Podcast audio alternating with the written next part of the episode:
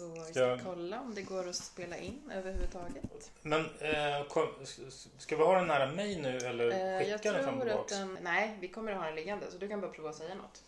Jag provar att säga något. Hej hej, här är jag i Waldorfpodden.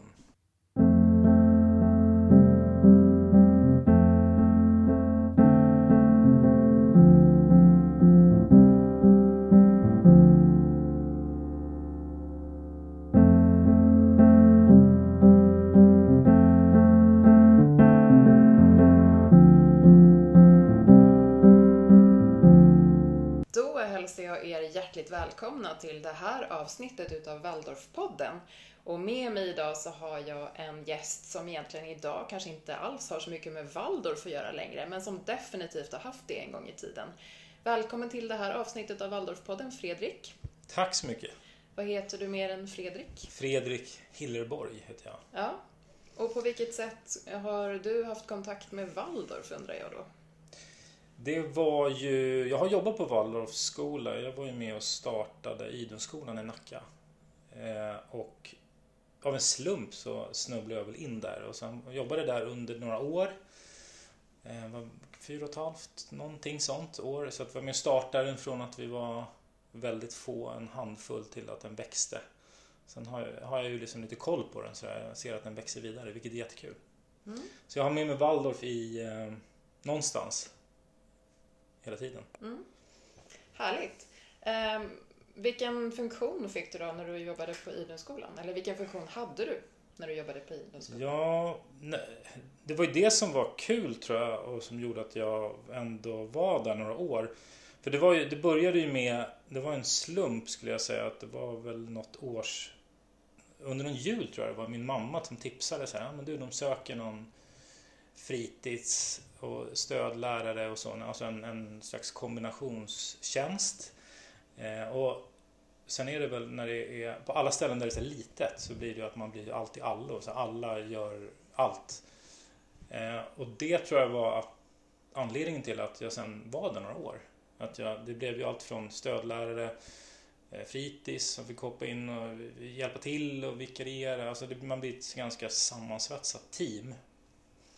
Eh, och det var ju väldigt kul. Att man, det blev verkligen en teamkänsla. Så att, med stödlärarfunktionen och sen jobbar jag väldigt inkluderat i klassen och väldigt nära eh, lärarna och kollegiet där. Mm. Jag jobbade ju också där på den Exakt. tiden. Så det, vi lärde ju känna varandra då. Och vi har ju också i ett tidigare avsnitt av Waldorfpodden haft med Linda som Mm. också har jobbat på Idunskolan. Och hon berättade ju lite liknande erfarenheter då som du. Men det jag kommer ihåg är ju just det här som du säger, att man var lite av en allt-i-allo, alla vi som var med där i början. Man fick både jobba på fritids och som lärare och, och mycket annat sådär. Mm. Eh, Men det är ju en sak som man faktiskt bär med sig sen, resten av livet. Mm. Ja, och framförallt när man, när man... Jag minns ju fortfarande när vi hade... Det här var väl... Alltså, jag har för mig att jag började någonstans 2003. Någonstans. Eh, men att man hade klassen, då var det ju till och med en 1-3 kanske. Så här, för det var så pass... I början då, första årskursen, så få elever. Så att det var en, en eh, blandad klass, men att man också, som det är inom Waldorf, eller i alla fall där, man, var ju, man är ganska nära klassen och följer dem hela dagen. Eh, så man får ju rätt så... Eh, ja men det är en, det är, man kommer ganska nära och blir... Och jag kan känna det idag när jag springer in i någon så här gammal elev att man, de är så Åh Fredrik! Att man har... Det, är liksom, det blir någon slags nästan vän för livet höll jag på säga. Men, ehm, utav det där, alltså en sammanhållning. Jag vet inte, vad säger du? Är det typiskt nybyggarandan eller är det...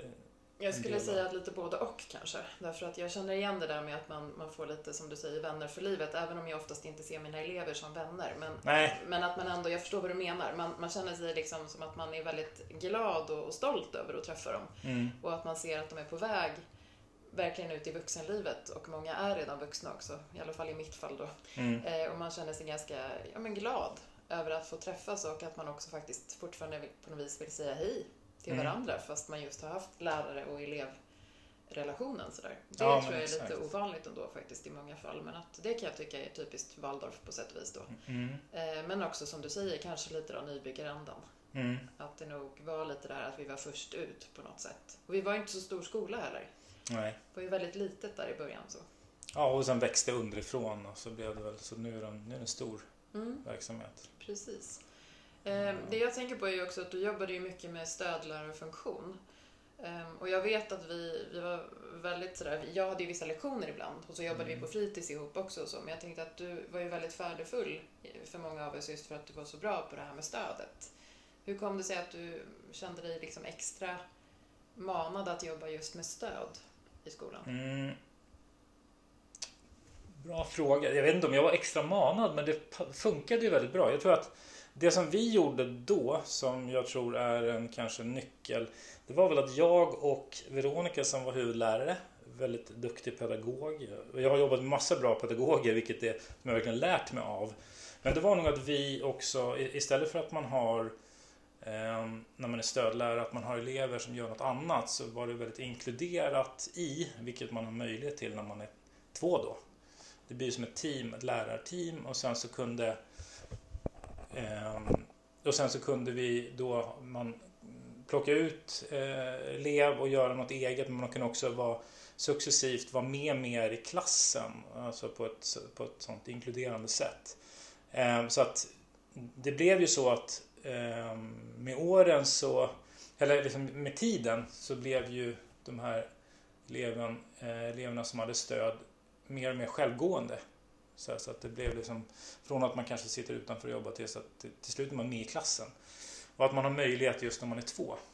Eh, jag minns ju själv när jag själv gick i skolan, då hade man ju, fanns ju obsklasser och sånt där. Alltså det blir mycket mer eh, något exkluderande. Men just den här inkluderande biten, att vi hade möjlighet och att vi, vi hade ett team som diskuterade och pratade mycket pedagogik. Det var väl en nyckel tror jag. Mm. Det blev kul och sen blev det bra resultat. Helt verkligen. Ja, ja, precis. Jag kommer ihåg många mm. elever som vi verkligen just började med, som du säger, som fick sitta utanför och jobba på egen hand, men som så småningom verkligen var en del av klassen och vi märkte knappt när det hände. Nej. För att vi hade liksom jobbat upp det här ja, sättet att arbeta på. Mm. Och jag minns att vi också alltid hade dörren öppen till klassrummet för att de skulle kunna komma in och jobba inne i klassrummet om de ville. Mm. Eh, så det var inte så att vi stängde någon ute utan det var alltid att vi hade öppet och så var det liksom, du får välja om du vill sitta utanför och jobba men du kommer ändå höra vad som händer här inne eller om du vill vara i klassrummet. Mm. Och du kan också gå emellan. Så att det, det kommer jag ihåg att det var väldigt liksom skönt att ha det på det sättet. Att det var liksom, och det är omöjligt om man är ensam lärare och ha det. Man kan inte vara i flera Nej. klassrum samtidigt. Nej. Så det, ja, det var väl det som... Och att, och att man är ett sammansvetsat team, liksom lärarkollegiet och tänker likadant och resonerar. Så det var väldigt kul. Mm. Och lärorikt, det var väl det som gjorde att jag var kvar. Jag tänkte också att vi skulle nämna lite grann det här med Waldorfbutiken. Nu brukar vi inte så ofta göra reklam i Waldorfpodden, men nu blir det tyvärr lite reklam. Eh, och det är därför att du har ju också jobbat med Waldorfbutiken. Mm, precis. Och jag gör ju inte det nu så det, det, det, är heller ingen reklam så. Det var väl snarare så att det, eh, och det är kanske mera anknutet till min Waldorf-bakgrund egentligen för mig. Jag jobbade ju på eh, Idun då, så Waldorfskolan, och sen så kom vi på idén helt enkelt mm, som ett helt separat. Det hade ju egentligen inget med Idunskolan att göra alls. Eh, att vi startade Waldorfbutiken då, alltså hemsidan waldorfbutiken.se. Och egentligen som ett, jag vet inte riktigt, så drivet av, av nyfikenhet och vi såg väl att det fanns egentligen ingen riktigt som samlade. Så här. Det hade ju funnits butiker, fysiska, som hade stängt tror jag, lite någon inne på Östermalm vet jag. Eh, vad hette den? Robygge. Ja, som inte ja, fanns kvar. Nej. Så vi kom egentligen på så, ja, men varför inte ha någon, vi ser om det finns någon efterfrågan och sälja Waldorf eh. Och om man inte vet exakt vad det är så, så handlade det väl mycket om leksaker och material och ja, allt möjligt. Så det blev väl ett, ett projekt som var ganska kul som vi startade och sen, jag var med då under tiden några år och sen hoppade jag av och sen har den fortsatt. Så att jag var med och startade Iden och var med och startade Waldorf-butiken i alla fall. Så kan man väl säga. Vilket var väldigt kul. Ja, precis. Jag är lite så att du gärna sjösätter projekt och sen lämnar dem till någon annan. Nej, jag, jag vet inte riktigt. Jag, för jag lämnade ju, eller jag började ju plugga sen och började plugga annat och då, då var det väl mest att, att jag ville rikta in mig på annat. Så att det är väl egentligen bara det. Men det var väldigt kul för det var det ett kul projekt att ha varit en del av. Känns det viktigt för dig att man har just hållbara leksaker eller hållbara material som man arbetar med? Ja, alltså det är väl något som jag har tagit med mig om man tänker vad man har tagit med sig från Waldorfpedagogik och, och så. För, det, för jag tycker att det finns ju inslag i Waldorfskolan som är väldigt bra, som jag fortfarande tänker på. En sån sak är ju just här, kvaliteten i leksaker. Eh, och det har ju blivit ganska så här, trendigt mycket senare än vad det varit inom Waldorf, vad jag förstår. Att det, alltså, om man tar en sån sak med, med träbilar och träleksaker som är så här, hög kvalitet och tillverkade i Sverige. Det är ju något som är av allra högsta intresse nu tycker jag. Eh, för att, alltså om, jag, om jag är på kalas hos någon som har barn som fyller år så då kan jag gärna liksom ge bort något sånt för att väga upp radiostyrda eh, bilar från Kina i plast som låter. För jag tycker att det är liksom kvalitet. Så att jag gillar ju, det är ju en väldigt genomtänkt och bra del inom Waldorf som jag tycker man kanske skulle eh, lyfta fram mer. Som inte folk vet om. Som inte är inom Waldorf. Mm. Det, det, är ju en styrka, mm. det här mm. kvalitet och så lära sig material. Och, och, det här med dockor va, som inte har någon min. Det är också väldigt smart att man själv kan då fantisera om den är glad eller ledsen. Till skillnad från Barbie som alltid ler och sådär. Eh, och det är, det, det är ju exempel på sånt som jag har tänkt, eh, som jag tycker att man kunde lyfta fram som, som eh, folk utanför Waldorf inte känner till. På vilket sätt tycker du att man skulle kunna göra det då? Varför jag tänkt på det också för att jag själv jobbar ju med marknadsföring och kommunikation. Jag, den banan. Då kan vi se att oj, det finns sådana styrkor som man, som man kanske är väldigt positiva saker. Men hur man skulle kunna göra det? Ja, men det, det, det är just att det är en, bra fråga, helt ställd. Hur man, men, men just jag bara tänker att man ta vara på det och för det, det, det, det är väldigt eh, ska man säga, tidsenliga idéer och genomtänkta och smarta saker. Som, för när jag berättade för någon då säger de jäklar vilket var smart bra. Eh, det, det, det, visste jag inte att man höll på med i Waldorfpedagogik. Nej, för anledningen till att jag frågade, det finns ju alltid en anledning till en fråga, men det är mm. just det att det är många som inom Waldorfrörelsen kritiserar just det här att vi är så dåliga på att marknadsföra oss själva. Mm. Eh, och vi skulle ju verkligen behöva göra det mycket mer. Mm. Inte för att folk ska bli så här, åh nu ska jag gå Waldorf eller nu ska jag liksom vara innan Waldorf och så. Det är inte riktigt det det handlar om, utan det handlar just om lite det som jag tror att du är inne på. Att fler ska förstå att det är inte en massa konstigheter och så, utan det är just det här som du pratar om nu, det är lite genuina. Mm. Eh, att man liksom tänker på material och man tänker på återvinning och man tänker på ja, men hållbarhet i stort. Sådär. Mm. Ehm, så att, ja. Ja, och många så pedagogiska smarta idéer. Mm. Ehm, med, med, precis, att lära sig material och lära sig att man har jag minns inte alls, men, men allt såklart. Men man har olika storlekar på kriter olika, eh, beroende på hur gammal man är. Varför liksom, greppet på kriterna och färgerna. Ja men det är hur mycket som helst. Ehm, som, jag, har, jag har märkt det när man, man pratar om det med småbarnsföräldrar så säger man det där är ju jättebra saker. Mm. Man vet inte om att man gör det inom Waldorf. Kan det vara så? För jag tänker både du och jag har ju liksom saker utanför Waldorfvärlden nu. Du jobbar ju helt och hållet utanför Waldorfvärlden nu. Och jag gör ju det delvis, ska jag säga då. då. Eh, mm. bland annat när jag guidar och lite sådär. Men jag tänker att det är ju först då, när man pratar med folk som är utanför Waldorfvärlden, som man verkligen blir medveten om vilka styrkor som Waldorf har när man är mitt inne i det så tror, i alla fall jag att det kan vara så att man inte tänker på det. Ja, ja exakt. Och hur man... Det gäller att förklara för folk. Det finns ju en sån här klassisk fråga som vi ofta får, vi som arbetar inom Waldorf. Så, och det är ju om man skulle sätta sina egna barn i Waldorfskola. Och det måste jag ju fråga dig då också. Skulle du göra det? Jag tänker nog så här att, jag, att det är i första hand är ju pedagogen och i andra hand kommer pedagogiken. Så jag, jag, jag tänker att att eh, det skulle mycket väl kunna vara Waldorfskolan, det skulle mycket väl kunna vara en, vilken skola som helst. Alltså, så länge det är en pedagog som är skicklig. Så jag, jag, jag, tror att, jag är, det är min övertygelse att pedagogiken kommer i andra hand. Alltså den kan aldrig rädda en, ja, alltså en, en eh, dålig lärare om man säger så. Då. Eh, eller snarare tvärtom, en bra lärare är ju mm, bra oavsett. Så. Så att jag, jag har nog ingen så här fast övertygelse utan jag är nog ganska öppen för det. Så, eh, för det finns, jag tänker att det finns väldigt bra och styrkor och svagheter med alla pedagogiker och, och sådär. Och som jag sa, det finns ju verkligen delar som jag gillar, det, det kreativa inom Waldorf. Men just att, det är så jag tänker i alla fall. Att jag tror pedagogen är den viktiga. Och någonstans att den gör ju eh, pedagog, pedagogiken till sin. Tänker jag.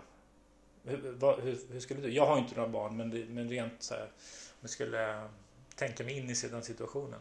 Mm, nej, men jag, jag tänker nog som du. Nu har inte jag heller några barn, men jag har ju precis som du många vänner och släktingar som har barn och så. Och det är ju väldigt få av dem som har sina barn i Waldorfskola, ska jag lägga till också då.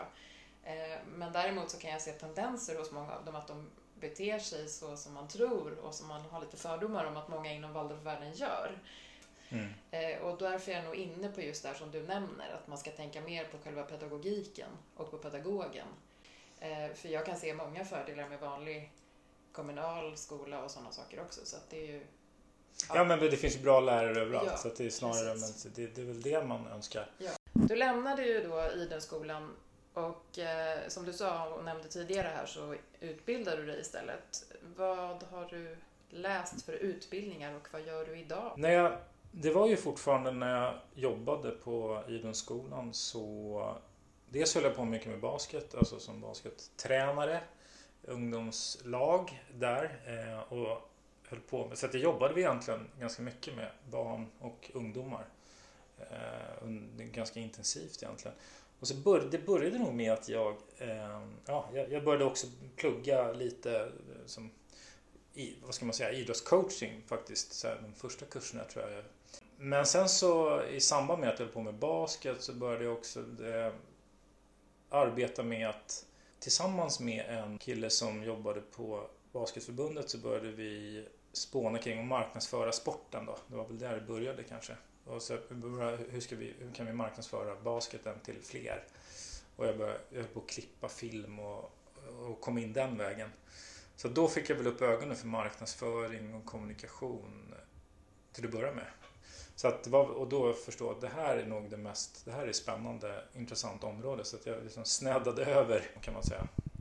Och sen började jag plugga så att vad jag pluggade sen blev reklam PR eh, spåret en, och sen examen och sen företagsekonomi och strategisk kommunikation i min master. Så att det blev marknadsföring och kommunikation egentligen som jag svängde över till. Men, men då, det är därför jag menar, kommunikation går igenom så mycket eller går, går igen i så mycket så att det är därför man tänker också på just varumärket Waldorf om man får säga så. Eh, så man så jag kan förstå också att, att man inte riktigt lyckas, eh, eller ja, att det, när man alla inte vet vad det innehåller riktigt. Mm. Jag tycker jag. Och sen så har du ju också, uh. tänker jag, du, du har ju jobbat mycket med marknadsföring och så och jag tänker att utifrån det så har du ju också, precis som jag här nu då i Waldorf Skolefederationens anda eh, startat upp en podd. Mm. Vill du berätta lite om din podd? Precis, det var ju, nu, vad blir det nu? Nu är det sex år sedan faktiskt. Det var hösten 2014. Det var väl i samband med att jag, ehm, eller bakgrunden till att jag startade upp den, den heter ju Lära från lärda. Bakgrunden var väl att dels hade jag faktiskt haft en podd innan. Med, jag hade, redan 2010 var det jag och två kompisar som spelade in under, under ett år. Så jag kunde tekniken kan man säga. Eh, och då lärde jag mig klippa. Jag har alltid tyckt det är kul att klippa och så. Och så hade jag lite utrustning och så. Så jag kunde tekniken och sen efter att jag pluggade så fortsatte jag läsa facklitteratur. Vilket är lite eh, märkligt kanske. Det känner ingen annan som gör det i princip. Och ofta när man läser en, för mig var det så i alla fall, när man läser en intressant bok och så kanske man går igång på den och tänker sig jäklar, det är så här det funkar. Ehm, det kan ju handla om lite vad som helst. Så, är det så här det fungerar med kreativitet eller något ämne som inom så här, eh, facklitteratur och, och, forskning och så. Eh, men då hade jag väl egentligen ingen som jag kunde diskutera med för det är svårt att, att, prata med folk som inte har läst. Och då kom jag på idén om att jag skulle träffa författaren eh, och prata om, jag läser boken och så pratar jag med författaren. Då. Och då får ju också författaren marknadsföra sin bok och lyssnarna får ju en bok då. Eh, någon typ av ögonöppnare och, och sådär. Så det blev en, det är väl bakgrunden till att jag startade. Eh, och jag minns i början då 2014 hösten, då var det många som sa så här, när man kontaktade dem, så, ja men vad är en podd för något? Så då fick jag ofta förklara nästan varannan gäst. Och det. Eh, och det är ju rätt intressant för att det, nu får man ju sällan den frågan faktiskt. Det har blivit stort. Märker du att det är lättare att få med gäster nu än vad det var då? Ja, det är det ju. För att, ja, dels har ju kanske podden växt och så, men dessutom att folk känner till det eh, och tycker att det är kul. Och, så att det, har, ja, det är jättestor skillnad. Och jag har ju väl också växlat upp. Eh, jag började med någon säsong och sen har det blivit snart 200 avsnitt då. Eh, och nu blir det en, en i veckan. Mm. Så att det har ju liksom växt och, och blivit så det är, det är, en väldigt, det är en kul resa också utifrån det perspektivet tycker jag. Mm. Ja, det är lite skillnad då mot vad Waldorfpodden producerar och eh, sådär, hur länge vi har funnits och så. Vi, alltså, det här har ju funnits sedan 2018 då. Mm. Men jag tänker att det är ju inte några 200 avsnitt än. Men det, det kanske blir det så småningom, vem mm. vet. Men grattis till att det har blivit så många avsnitt vill jag ju säga då. Tack. Eh, är det något så avsnitt som du minns extra väl av alla de här 200? Eh, av alla 200? Det är svår... Eh, det är många jag minns. Alltså det, det blir ju... Eh, alltså, I och med att det blir också en bok av varje avsnitt så här man läser och fnular på. Det blir ju också att man liksom bygger på... Jag, jag får ju ofta frågan så här, bästa boken till exempel. Och där, det är ju bara facklitteratur. Och, och facklitteratur får ju ofta inte så stor uppmärksamhet som skönlitteratur och sådär. Men ja, förutom några böcker, Anders Hansen och så, har ju blivit stora och, och så, sådana som har. Men eh, normalt sett så får de inte det. Men jag tror min... Det har väl blivit tydligare och tydligare. Alltså anledningen också att jag håller på är väl att jag, jag eh, vill också sprida det att, det mm, att det är väldigt kul att lära sig och det är väldigt kul. För jag läste ju inga böcker förut då. Så att, det, att eh, sprida den här eh, glädjen av att det, det, kan vara väldigt, väldigt spännande och den här jag vet inte om du har, känner igen det att man kan liksom få en, alltså som en kick av att läsa och så här, wow, vad är det här? Det här jag hade ingen aning om att det mm. funkar så här. Eller att lära sig nya saker. Ja. Man tror att man vet allt och så plötsligt så upptäcker man att det gör man inte alls. Alltså om ett område till exempel, tänker jag då. Man Exakt. får den här upplevelsen av att, aha, var det så här? Så. Ja. Det kan ju vara riktigt häftigt faktiskt. Ja, mm. precis. Ja, men och, ja, och, och, ehm, ja, för mig var det har blivit ganska nytt och starkare. Och så det är väl det jag försöker eh, jobba för och, och sprida det till fler. Eh, och jag, jag, ibland får jag frågan så här, men, men eh, hur, hur eh, man gör för att läsa och ehm, för läskonditionen byggs ju också upp. Eh, jag vet inte hur har, har du känt med, med så läskondition? Har du alltid läst böcker? Eller har du... Jo, men det har man nog gjort. Men vi har ju ett, ett avsnitt faktiskt av just Waldorfpodden som handlar om läsning och hur, hur, barn läser. Inte för att de måste, utan om de läser frivilligt. Så det är ju lite spännande mm. att du nämner just det. Men jag tycker mm. väl att antingen så har man ju läst mycket då mm. och har liksom övat upp en sån kondition som du nämner då. Eller så har man inte gjort det och måste öva upp den liksom så under, mm. under senare delen liksom så av sina studier, tänker jag. Eh, för det tycker jag märks när man pluggar på universitetet som jag gör nu, att det är många som inte har övat upp den här läskonditionen. Men har man gjort det och gör det så tror jag att man just som du ändå nämner då, att man blir ju mer intresserad av det här med facklitteratur och sådana saker också. Och det blir lättare att läsa facklitteratur också på ett annat sätt. Mm. Ja, men, och att det är en muskel. Mm. Eh, att det blir lättare. Och, eh, jag tycker i alla fall att det kan vara ett viktigt budskap. Att jag läste ju ingenting förut men nu kan jag äta böcker till frukost. Och att det är egentligen bara en träningssak. Många tycker det är tråkigt att läsa ju. Och det har jag, det, det har jag också tyckt. men att det kan bli kul. Och att det blir något häftigt istället. Mm. Så det, det, är väl något som jag försöker eh, lobba för och jobba med och sprida. Så att, och, det, och det känns, jag tycker att det känns som en eh, viktigt område. Det är ändå imponerande tycker jag att du gör ett avsnitt i veckan. Känns Varför då? Det, ja, men jag tänker att det borde kännas stressigt, gör det inte det? Jag gjorde eh, jag började som sagt med någon säsong och sen blev det varannan vecka och sen blev det varje vecka. Så sen har det nog blivit en vanesak att det blir en, man, man blir som en liten relation själv. Eh, och, och, att det snarare har blivit en rutin. Så att hade jag börjat med en i veckan så hade det nog varit eh, jätte, det hade varit tufft. Men sen tror jag att jag har arbetat upp ett tempo så det har blivit mer en rutin. Nej, det, det, har blivit mycket stor skillnad då kan man säga från början. Att nu är det ju för det första så blir jag kontaktad av, av såklart nu då, alltså, som vill vara med. Antingen författarna själva eller ja, förlag PR-folk eller som tips, folk som tipsar som lyssnar. tidigare så fick jag leta mycket mer och det tar ju tid. Mm. Eh, Så nu kan jag istället då, alltså det är fler som vill vara med än som eh, kan eller får, alltså det, man som hinner ju inte.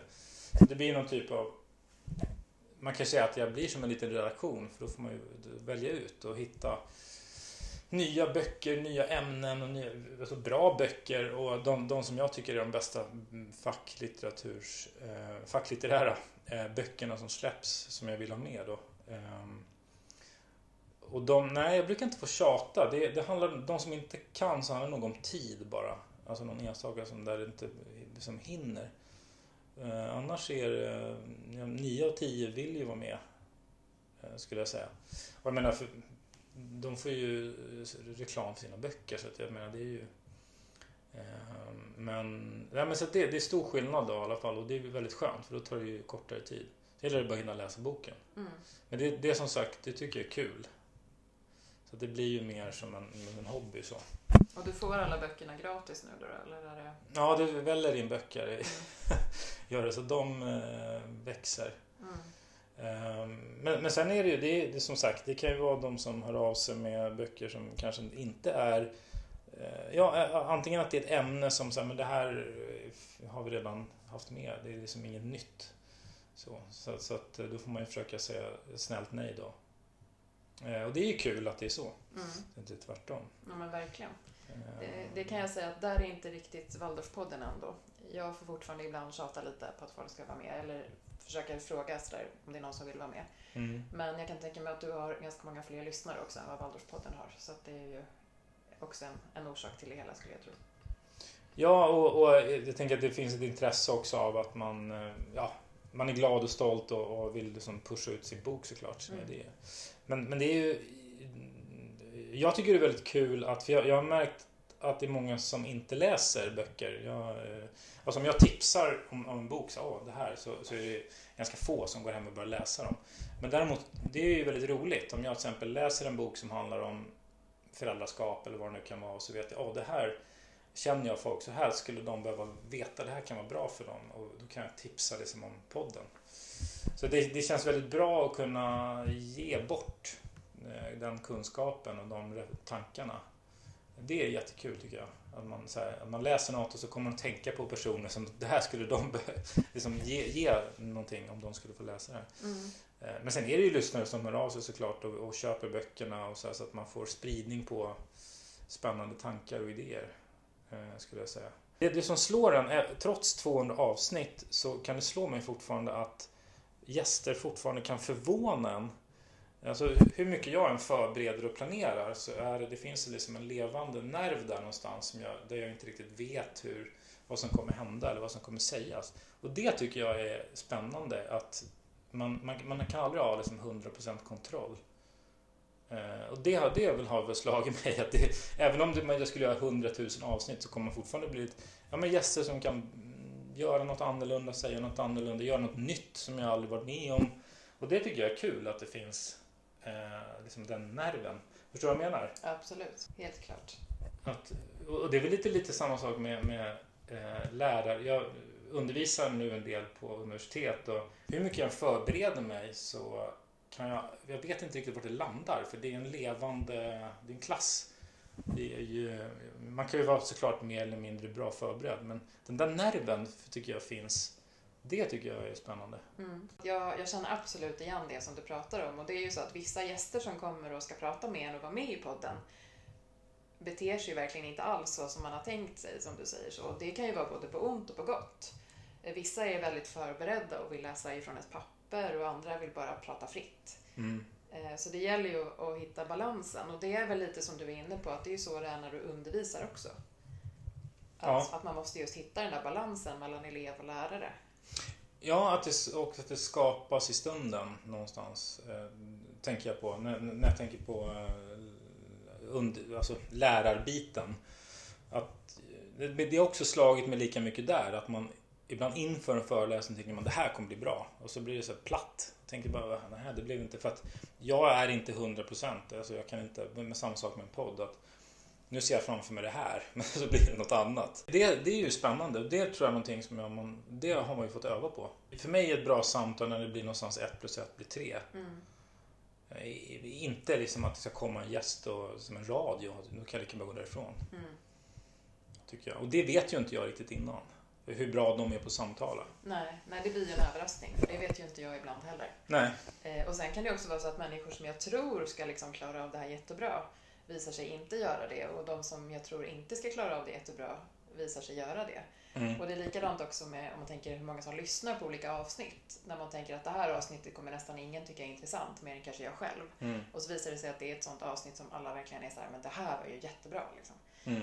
Medan andra avsnitt där jag tänkte att det här, det här är grejen, liksom så, eh, så har folk varit så här, nej, det där var bara konstigt, det där var inte riktigt. Precis. Ja, det är exakt och det är också spännande. Och, tittar jag på mina, om man tänker ämnesvis då eftersom det, på ett sätt är det brett eftersom det är facklitteratur. Eh, men det, det har väl varit de som avsnitten som är har blivit populärast är ju mycket inom psykologi och beteendevetenskap och sådär man tänker så här de- i toppen.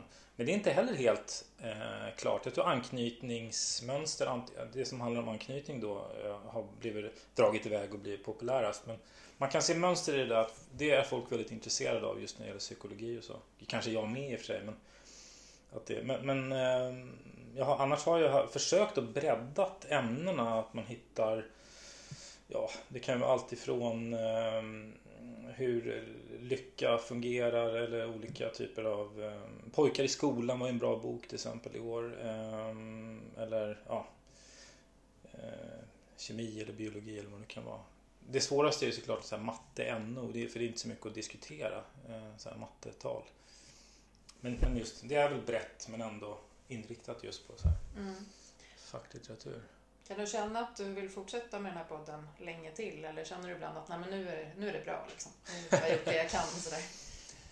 Eh, ja, ja, ja, men verkligen. Det är ju eh, alltså det, det är väldigt, väldigt kul och ibland är nästan olagligt kul att man säger att polisen knackar på dörren och bara det här får du inte hålla på med för att det är så roligt. Men, ja, men, ja, men så länge det, och jag tror att det är viktigt också att jag gör det för att det är kul och det hoppas och tror jag också att det kanske märks. Att, att det är ju, det är inget jobb utan det blir ju Även om man får in lite pengar så blir det mer en hobby. Och jag gör det för att jag tycker att det är viktigt och, och roligt.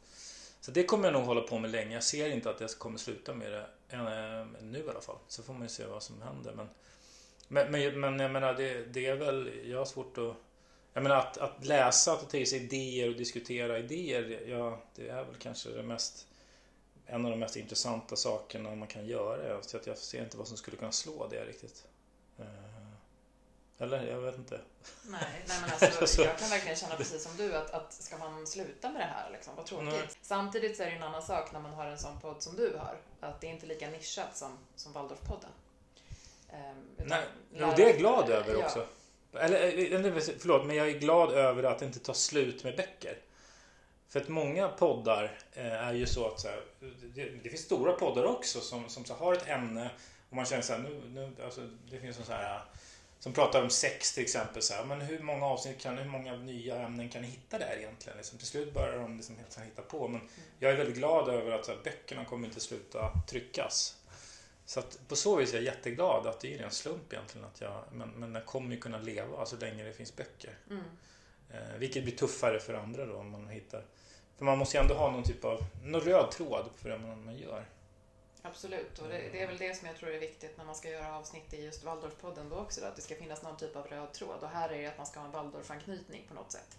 Det behöver inte, som jag har nämnt för dig innan vi sågs, att det behöver ju inte vara liksom någonting som gör att man tycker att Waldorf är det bästa som har hänt eller så. Man kan vara väldigt kritisk mot Waldorf, men man ska ändå på något sätt tycka någonting om Mm. just Waldorf. Så där, Mm. ha haft som sagt någon anknytning till det för att kunna vara med. Känner jag i alla fall. Ja, det tänkte, frågade jag och tänkte jag också. Ja. Jaha, okej, vad är liksom... Har jag något att bidra med utifrån? Men jag har, det, ja, jag Det har har du ju definitivt, Ja. säger jag, eftersom du har varit med och startat upp Ja, Eller varit en del av de som startade upp en Waldorfskola, så det är väl i allra högsta grad. Och jag känner mig lite som en mini-ambassadör också ändå för att de många bra idéer som jag tänker finns Mm. där, måste jag säga. Mm. Eh, Jag tänker på det här också nu att du, du undervisar ju nu då på universitet. Mm. Eh, och vi, både du och jag har ju som sagt undervisat. Du har undervisat tidigare och jag har undervisat under en lång tid. så. Och nu gör ju inte jag det längre och du hade ju en ganska lång paus däremellan också men nu är du tillbaka igen då. Mm. Ehm, Kan det vara så att man liksom på något sätt saknar det här med undervisning? Att det är det som gör att man kommer tillbaka till det? Så. Ja, jag tycker att det är mm, väldigt kul. Nu, nu är jag undervisar på universitet inom de ämnena som jag då pluggade till, eh, strategisk kommunikation och sen har jobbat med och sen så blev det egentligen att jag ja, hamnade på en sån institution då för mediekommunikation. För att jag tycker att det är mm, ett av de bästa sättet att lära sig själv och utveckla sig är ju att undervisa andra. Sen är det väldigt kul med interaktionen. Och vad, vad var frågan egentligen? Om, om det man Om, återkommer om man till? vill återkomma och bli liksom lärare igen, om man kanske att man har saknat det där med att stå inför en klass eller att ha, i det här fallet har ju du Zoom-undervisning kanske just nu då, men Mm. jag tänker att även att det här mötet med eleverna, man kan kanske sakna det. Mm. eh, Och Ja, att man verkligen. liksom vill komma tillbaka till det. Ja, ja, ja, för jag tycker att det är väldigt kul att, att jobba och med oavsett eh, om det är ungdomar eller själva undervisningsmomentet är ju väldigt kul. Att, att jag ser det lite som att man förflyttar en grupp, en, en klass i något ämne. Så här. Men nu, hur, hur, hur gör jag så att de förstår och lär sig det här? Att de liksom förflyttar sig ett steg eh, i undervisningen eller om man håller en föreläsning och så. här. Det är ju väldigt mm, det, det, är, det är spännande och, och väldigt kul. Det är, det är ju jätteroligt. Eh, och, eh, så att jag är glad över att jag har att jag är inom den, att jag har en fot i universitetsvärlden som det är nu. Och jag pratade senast idag faktiskt med en kompis som eh, han berättade att han, han, eh, han jobbade för massa år sedan på undervisade och, han, och sen har han varit i, liksom i näringslivet men han, han fortfarande saknar det och hade fått någon förfrågan nu. Va? Ja, men det, det är något kul med det såklart som gör att eh, med läraryrket. Det är svårt att beskriva. Vad, vad, vad, jag Vad tror att känner det, du? Jag tror att det måste upplevas, tror jag, den där liksom själva ja, Dels måste man uppleva saknaden. För att jag kände ju när jag avslutade mitt jobb som lärare att men nu är jag färdig. mm, Eh, sen gick det något eller några år och sådär och så kände jag att nej, men nu kanske jag vill in och vicka lite i alla fall. Så där, Mm. Kolla läget, hur är det att stå inför en klass igen och så. Eh, och då kan man bli lite övertaggad kan jag känna. Eh, till och med så pass övertaggad så att eleverna som jag hade nu senast var sådär, ja men nu är det för mycket. Nu vill du som lärare för mycket. mm, Då var jag ganska glad över att klassen sa ifrån och var så här, men nu skriver du för mycket på tavlan och nu berättar du för mycket saker. Kan vi bara pausa lite här så att vi hinner smälta liksom så. mm, Eh, och det tror jag att man hinner glömma däremellan. Hur pass mycket klarar den här åldersgruppen av? Mm. Vilket Mm. man har ju verkligen övat upp en skicklighet i innan. När man har jobbat liksom varje dag med elever på ett annat sätt. Precis, ja men verkligen. Och, och jag, jag försöker också utifrån, där använder jag ju podden mycket och de böckerna så här. Man hittar ny forskning kring någonting kring lärande och minne exa- eh, eller vad det nu kan vara och försöker testa det på studenterna. Ehm, sen nya metoder, nya tekniker och sådär. Så det tycker jag är väldigt kul också att man behöver, behöver liksom, ehm, men det kan man göra oavsett vilket yrke man har såklart. Ehm, men det är kanske också vad det är jag väldigt glad för att podden ger och läsandet ger. Man får nya inputs hela tiden så att man kan testa saker. Eh, och sen kan jag även testa när, det är ju lite lyxen när man har studenter nu då.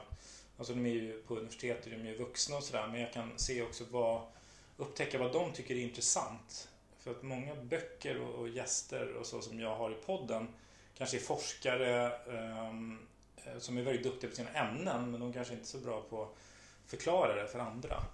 Så där är väl, använder jag väl min roll eller min kompetens inom kommunikation för att någonstans förmedla det. Eh, och då kan jag testa det på studenterna. Så här, vilka, vad går de igång på när det gäller liksom, så här, idéer och ny forskning kring vissa frågor? Och det, är, det är lite som vi pratade om förut med så här, Waldorf. Om man, förklarar man det på rätt sätt så, så förstår ju folk och kan... Eh, så att den där kommunikationsbiten är, tycker jag är spännande. Avslutningsvis skulle jag vilja veta om du fick en förfrågan från någon Waldorfskola idag. Skulle du kunna tänka dig att komma hit och jobba som lärare eller jobba med stöd eller så? Eller ja, på något sätt jobba med marknadsföring kanske inom Waldorf eller så? Vad skulle du svara då? Oj. ja, jag, har- jag har ju saker som jag gör som, som jag tycker är roliga. Så att, eh, det vet jag inte riktigt. Bra, bra fråga. Ehm, jag är ju mer inne på kommunikationsbiten just när det gäller Waldorf och det är väl snarare det som är spännande Snarare än att just eh, i dagsläget eh, arbeta med barn. Så. Eh, men i framtiden vet man ju aldrig vad det, vad det blir. Men, men, undervisning är som sagt kul och nu gör jag det för tillfället på universitet. Mm. Och det är ju roligt. Mm. Så vi, vi, får se. Det är ju... Men som sagt, som vi pratade om i början, Waldorf har ju ingredienser som helt plötsligt har blivit moderna. Eller liksom som just när det gäller hållbarhet och material och så. Det, det är ju något som man borde berätta för världen. Mm. Så det här har vi hållit på med länge. Mm. Nu när alla andra börjar med det. Mm. Jag anar en liten så tendens till att du kanske skulle tacka ja till att marknadsföra då, i alla fall kanske? Ja, ja men precis. Eh, det är, det är inte omöjligt. Nej. Nej, men då hör ni det ni som lyssnar och som är intresserade av lite marknadsföring här, att det är någonting som Fredrik gärna hjälper till med då kanske? Precis, paketera idéer. Ja. Stort tack för att du var med i det här avsnittet av Waldorfpodden och jag hoppas att det går bra med din podd också nu framöver. Jag ska lyssna på lite mer avsnitt också nu framöver som du släpper och har släppt. För du finns ju också där poddar finns med, ditt, med din podd. Precis, ja men exakt. Ja, men det, var, det är kul att vara med. Jag, jag tänkte innan att det är klart jag är med i en podd för jag intervjuar ju alltid andra. Nu får man, det är svårt att...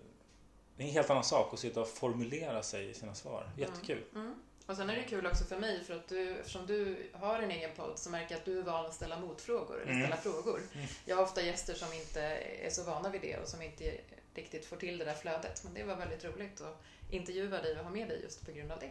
Kul! Ja. Tack så mycket. Tack så mycket.